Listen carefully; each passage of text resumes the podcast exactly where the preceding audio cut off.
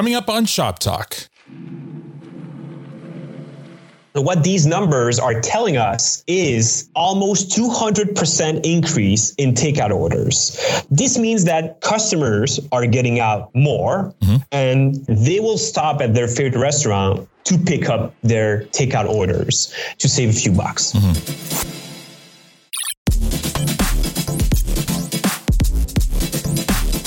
Hello, everyone. I'm Al Grego. And I'm Sean McCormick. And this is the February 2023 edition of Shop Talk with Moneris. Welcome to the Shop Talk podcast, Sean. Thanks, Al. Good to be hanging out. So, Sean, normally you're the behind the numbers guy coming on every month to share consumer spending data. That is correct. So, you may be wondering why I asked you to co host this month. Um, it did cross my mind, Al. Well, a couple of months ago, we enjoyed one of the world's largest sporting events. Are you referring to the World Cup? That's right. And this month, one of North America's largest sporting events takes place. Ah, uh, yes, the quote unquote big game. That's right. We don't have the kind of budget to actually say it by name. I'm certainly a fan of both, my friend. Uh, is that what you have me on for this month? Well, not exactly. It may or may not be a surprise to our listeners uh, that you had a previous career in sports. I did. Spent a significant part of my life invested in that. And what was that career? Uh, I was a uh, I was an anchor on Rogers Sportsnet. Ooh, so who better to talk about the effect of these big sporting events on spending than our resident expert on both? Yes, you're connecting the dots there Al. I have so many questions. Uh, are they spending related questions? We'll get to that. But what's the biggest sporting event you got to cover? Um, there were a lot of really fun ones. Mm-hmm. Um, one of my last ones was the biggest one. That was 2010 Winter Olympics in Vancouver. That certainly is big. What was that like? It was spectacular. Um, I spent uh, maybe five or six years out in Vancouver as part of my broadcasting career. Made a lot of uh, great friends and covered some great events out there. So when the 2010 Olympics got around, I had an opportunity to go back out to Vancouver for a full month, mm. and uh, what a great bookend to uh, to my career. And the very last event that I covered was Canada's gold medal men's hockey victory over the uh, over the the U.S. It was spectacular. The golden goal. The golden goal. So crazy. Tears were flowing. There was literally not a dry eye in the house. Wow. It was it was amazing. Unbelievable. But we're not talking about the Olympics right now, correct? We're not. Uh, no. Oh, Right, the World Cup in the big game. Who do you have lined up this month, Al? Well, in a second, I'm going to get you to take off your co host hat and put on your by the numbers hat to talk about spending during the World Cup. Sounds good. And then I'll speak with Renee Pierre Plourde from UE to talk about the upcoming big game and what restaurants and bars can expect from that weekend. Big game and a big day for the restos. That's right. And finally, I'll talk to Patrick Wiltshire, who's going to come on to share some tips on setting up tipping on payment terminals. Al, this is a star studded lineup. Thank you. And speaking of tips, uh, okay, here we go. Uh, who do you have in the big game, KC or Philly? Wow. Uh, Philly looked really good in their two playoff games, but they were against the Giants, who are not an awesome team, and the Niners, who had no quarterback. So we need to take uh, we need to handicap that a little bit. I think hard to hard to bet against KC. Patrick Mahomes looked like an absolute stud, yeah. uh, leading his team to victory on one leg. That was impressive. Uh, I feel like I've just been watching an episode of Sportsnet. Roll the interviews.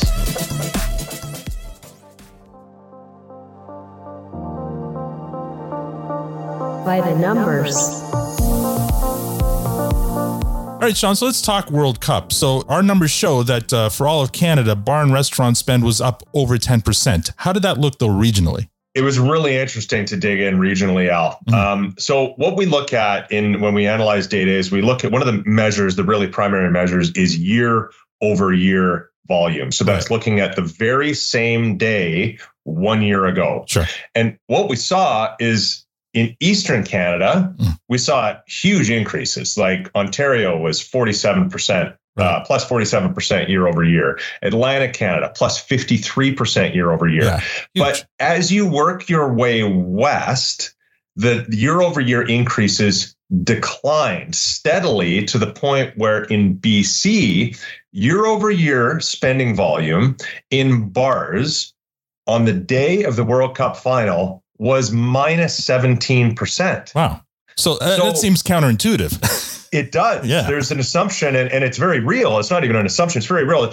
soccer is hugely popular on the West Coast. Right. Around Vancouver, the lower mainland, kids are playing soccer year round. I mean, they're playing year round across the country, but sure. it, it's it's a real it's a real epicenter of of, uh, of soccer passion on the West Coast. Mm. But the game started like kickoff was at 7 a.m. local time. Right. So you've to now listen sometimes municipal governments will expand the you know the the hours that they're able to serve alcohol on, mm-hmm. on you know when it comes to world cup and some of these other major global events however 7 a.m mm-hmm. how motivated are you going to be to get showered, brush the teeth, yeah. crush a coffee, jump in the car, meet your buddies at a bar at seven o'clock in the morning. You might as well just invite your buddies over to your house, right? Or yeah. don't invite anybody at all. It's really, really early. Yeah. Um, just watching you know, your crush pajamas, a coffee and a Bailey's, and, and watch watch the game on your own. Seven a.m. Right. Whereas if you look at Eastern Canada, like Atlantic Canada, I mean Newfoundland 7 a.m. in Vancouver is 11:30 a.m. Almost lunchtime. Sorry, 12:30 p.m. So it was really interesting. It's literally every province as you worked your way east, right? You had an increase in year over year, the year over year uh, uh, measure. Well, as the joke goes, it's noon somewhere, right? Except when you're on the when you're on the West Coast and it's seven o'clock right. in the morning. right.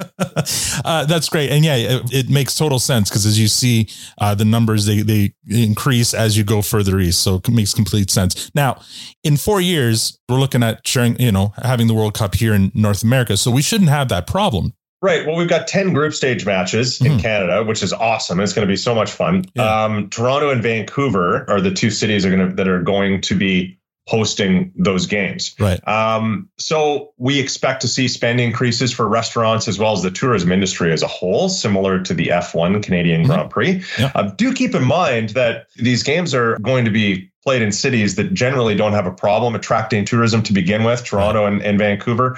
However, there are going to be tourists coming to town. Mm-hmm. Question is, how many are going to be coming to town to go to the games? Right. Um, BMO uh, Stadium in Toronto holds in, in and around 40,000 fans. They're going to be expanding it a little bit, mm-hmm. but let's say half of those fans, which I think is very conservative, half of those fans will be local.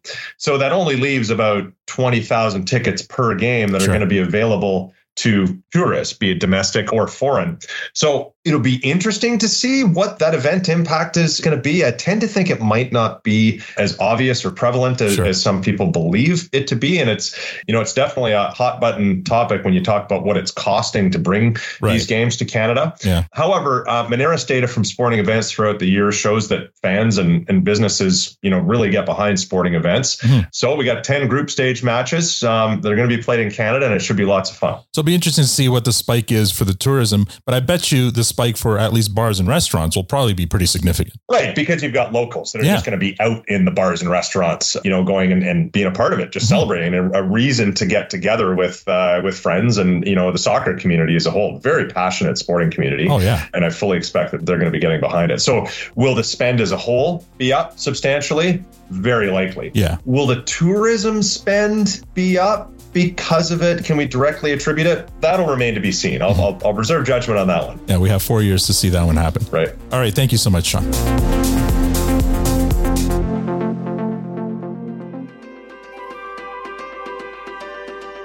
Featured interview. I'm joined by Renee Pierre Plourde. He's the head of UEAT University at UEAT. Renee, thank you so much for joining me today.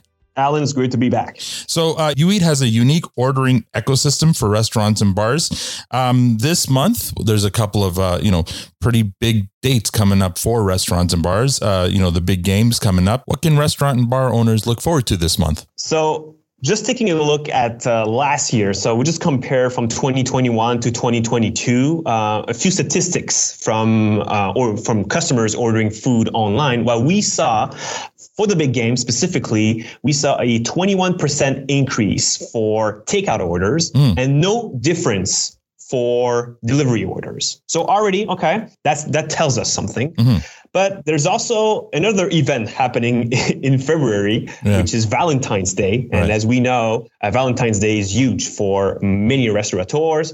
And the data from Valentine's Day are something else. So mm-hmm. just to compare again, uh, year over year, for Valentine's Day, we saw a 199% increase in takeout orders. Wow. So almost 200% increase in takeout orders and 83% increase in delivery orders. Right. But, you know, in the last three years, the main focus for many restaurants was on delivery. Mm-hmm. And it's not a secret that providing delivery with third party delivery apps can be pricey right. if you're paying up to 35% commission per order. Mm-hmm. So, what these numbers are telling us is almost 200% increase in takeout orders. So, this means that customers are getting out more. Mm-hmm. And for the big game, they will drive up to the city to pick groceries. For Valentine's Day, they will drive up to grab some flowers, a good bottle of wine, mm-hmm. and they will stop at their favorite restaurant to pick up their takeout orders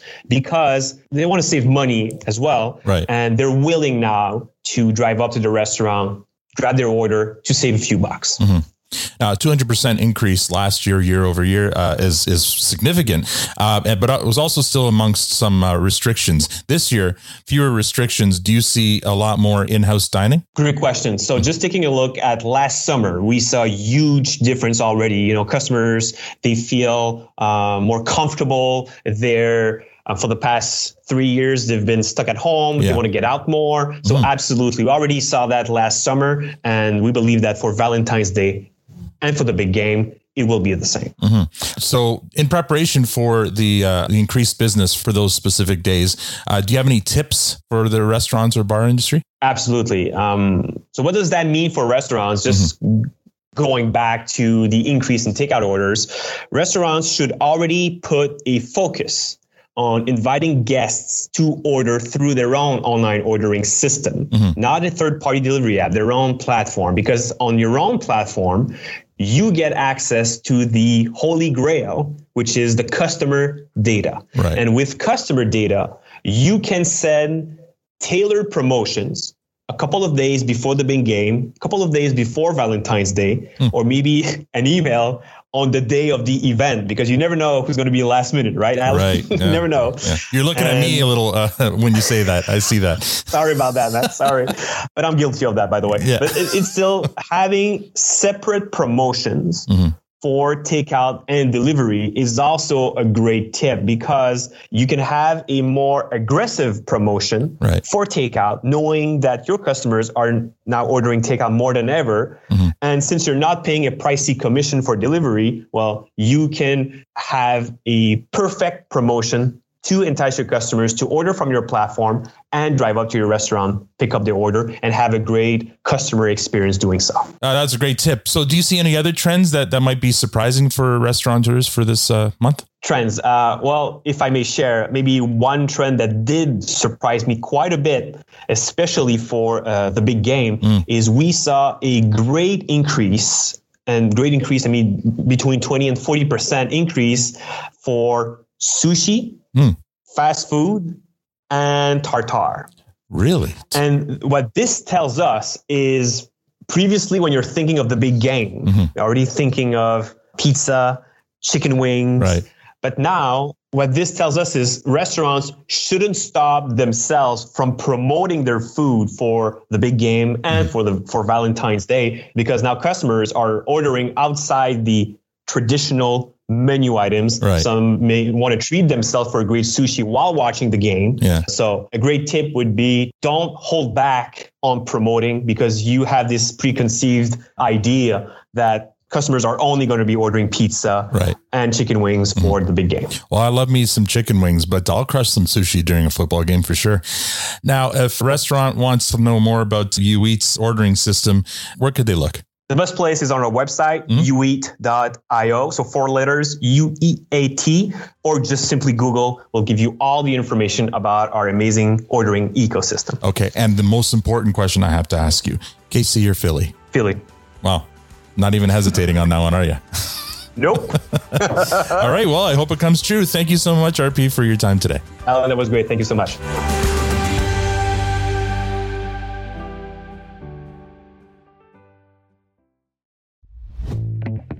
At Moneris, we empower merchants to keep doing business their way, while we handle the payment processing our way.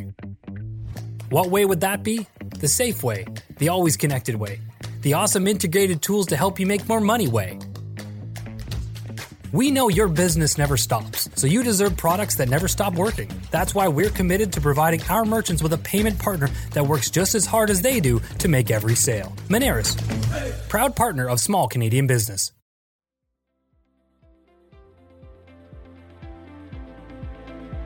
Ask an expert joined by Patrick Wiltshire. He's the director of core payments at Moneris. Patrick, thank you for joining me today. Thanks for having me, Al. So today we're talking about tipping. Uh, you know, I think back to when I was like a, a, working at a grocery store as a teenager, and I would help like uh, this one lady out with her groceries. She would always tip me with homemade cannolis, and that was like my favorite uh, day. I knew I was going to get a cannoli as a tip. Uh, you know, tipping is always like a, uh, an interesting topic to talk about. Like when do you tip? Uh, when should you tip? When shouldn't you tip? But we don't always think about what happens happens on the merchant side. So you're here to to tell us a bit about how merchants should set up tipping. You have some quote unquote tips for us on tipping. Yeah, I do. Um, so we all know that tipping is a critical component to the way many businesses operate, and Moneris is definitely here to support our merchants and provide insights required to ensure businesses have the right strategy when it comes to setting up their tips. Mm-hmm. For example, if we look at restaurants, you know, many restaurants have a dine-in service as well as a takeout service.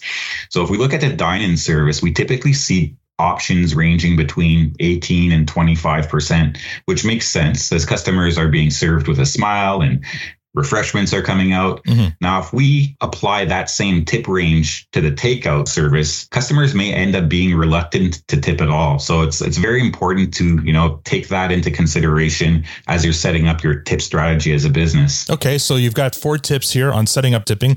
Uh, what, what's your first tip? So the first tip is you know tipping can be toggled on or off from your device settings, so you don't have to worry about anything else. It's really a set it and forget it process, and mm-hmm. the device will automatically add or remove the necessary items from the checkout flow as well as the receipt. That's great. What do you have next? Uh, the second tip on tipping is when setting up tipping, uh, devices will allow you to present the following options. So you can tip by dollar, where the customer will fill out the amount of their choice that they want to tip. Mm-hmm. You can set up tip by percentage, where a customer will fill in a percentage of their choice. You can set a, uh, a tip preset type, where the administration gets to input three presets, either dollar amount or percentage. This is especially useful in industries where tipping might not be, um, you know, as commonplace, and a customer might not know that, uh, you know, there is an appropriate tipping range. Okay. So here's a, a fun fact for businesses. Um, by human nature, most people actually gravitate to the middle option. So um, very important to, to keep that in mind when sure. you're setting up your tips. I, I see no option here for tipping cannolis. So we need to add that.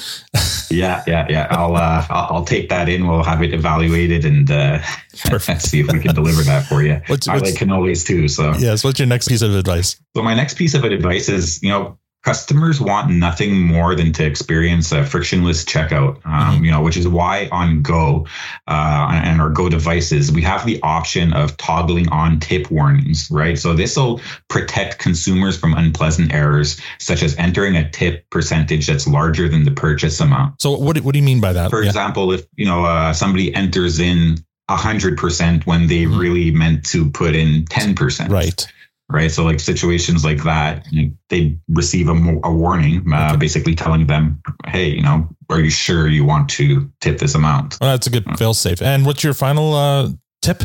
So the final tip on tipping is, uh, you know, the clerks or the waiters or waitresses, they can use the transaction report on a device to generate a tip totals report mm-hmm. and that'll essentially let them know how much tips that they've they've collected through credit or debit payments on a device so very useful for uh, the end of days or the end of shift uh, to generate those reports to you know make sure that you capture the tips that were given to you by wonderful customers uh, that's some great advice so if i'm a merchant where would i go for more information so you can go to Moneris.com. Mm-hmm. Uh, on Moneris.com, we have a support section.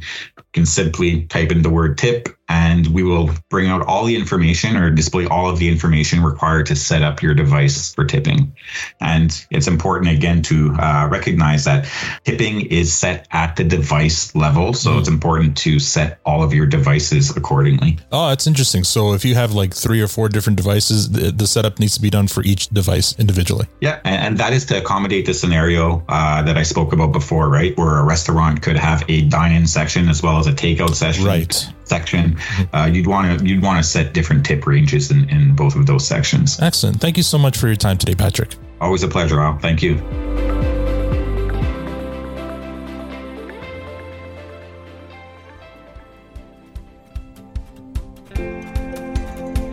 Save the date. I'm joined by Matt Rovet. He's the event producer at Moneris. Matt, thank you for joining me today. Thank you for having me, Al. So we're looking at the February calendar. What do you have for us this month? Yeah, so the second Harvest Hero Sweepstakes presented by Moneris is back.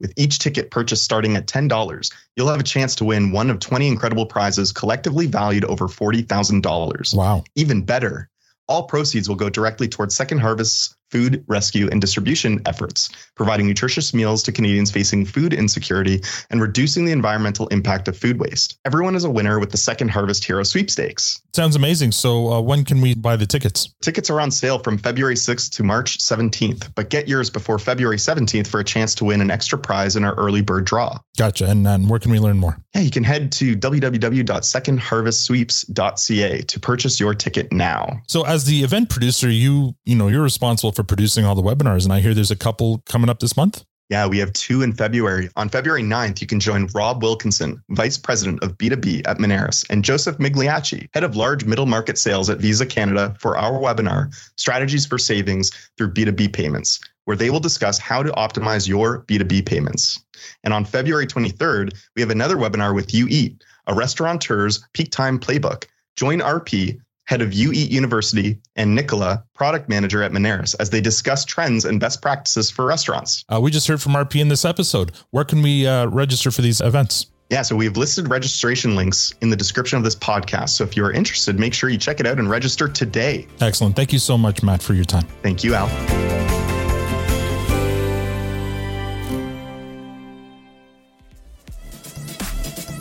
And that's all we have for this month. I hope you found this episode informative. If you haven't already, check out Moneris' other award winning podcast, Yes, We Are Open. In that podcast, I travel the country telling the stories of small Canadian businesses, their origins, struggles, and future outlook. If you like motivational stories of perseverance and triumph over adversity, you'll love Yes, We Are Open. Here's a little taste.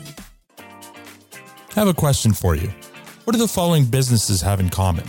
A cannabis store, an athletic wear brand, dog biscuits, a tech startup, a travel agency, hairdressers, a kid's dentist, and a manufacturer of silent booths.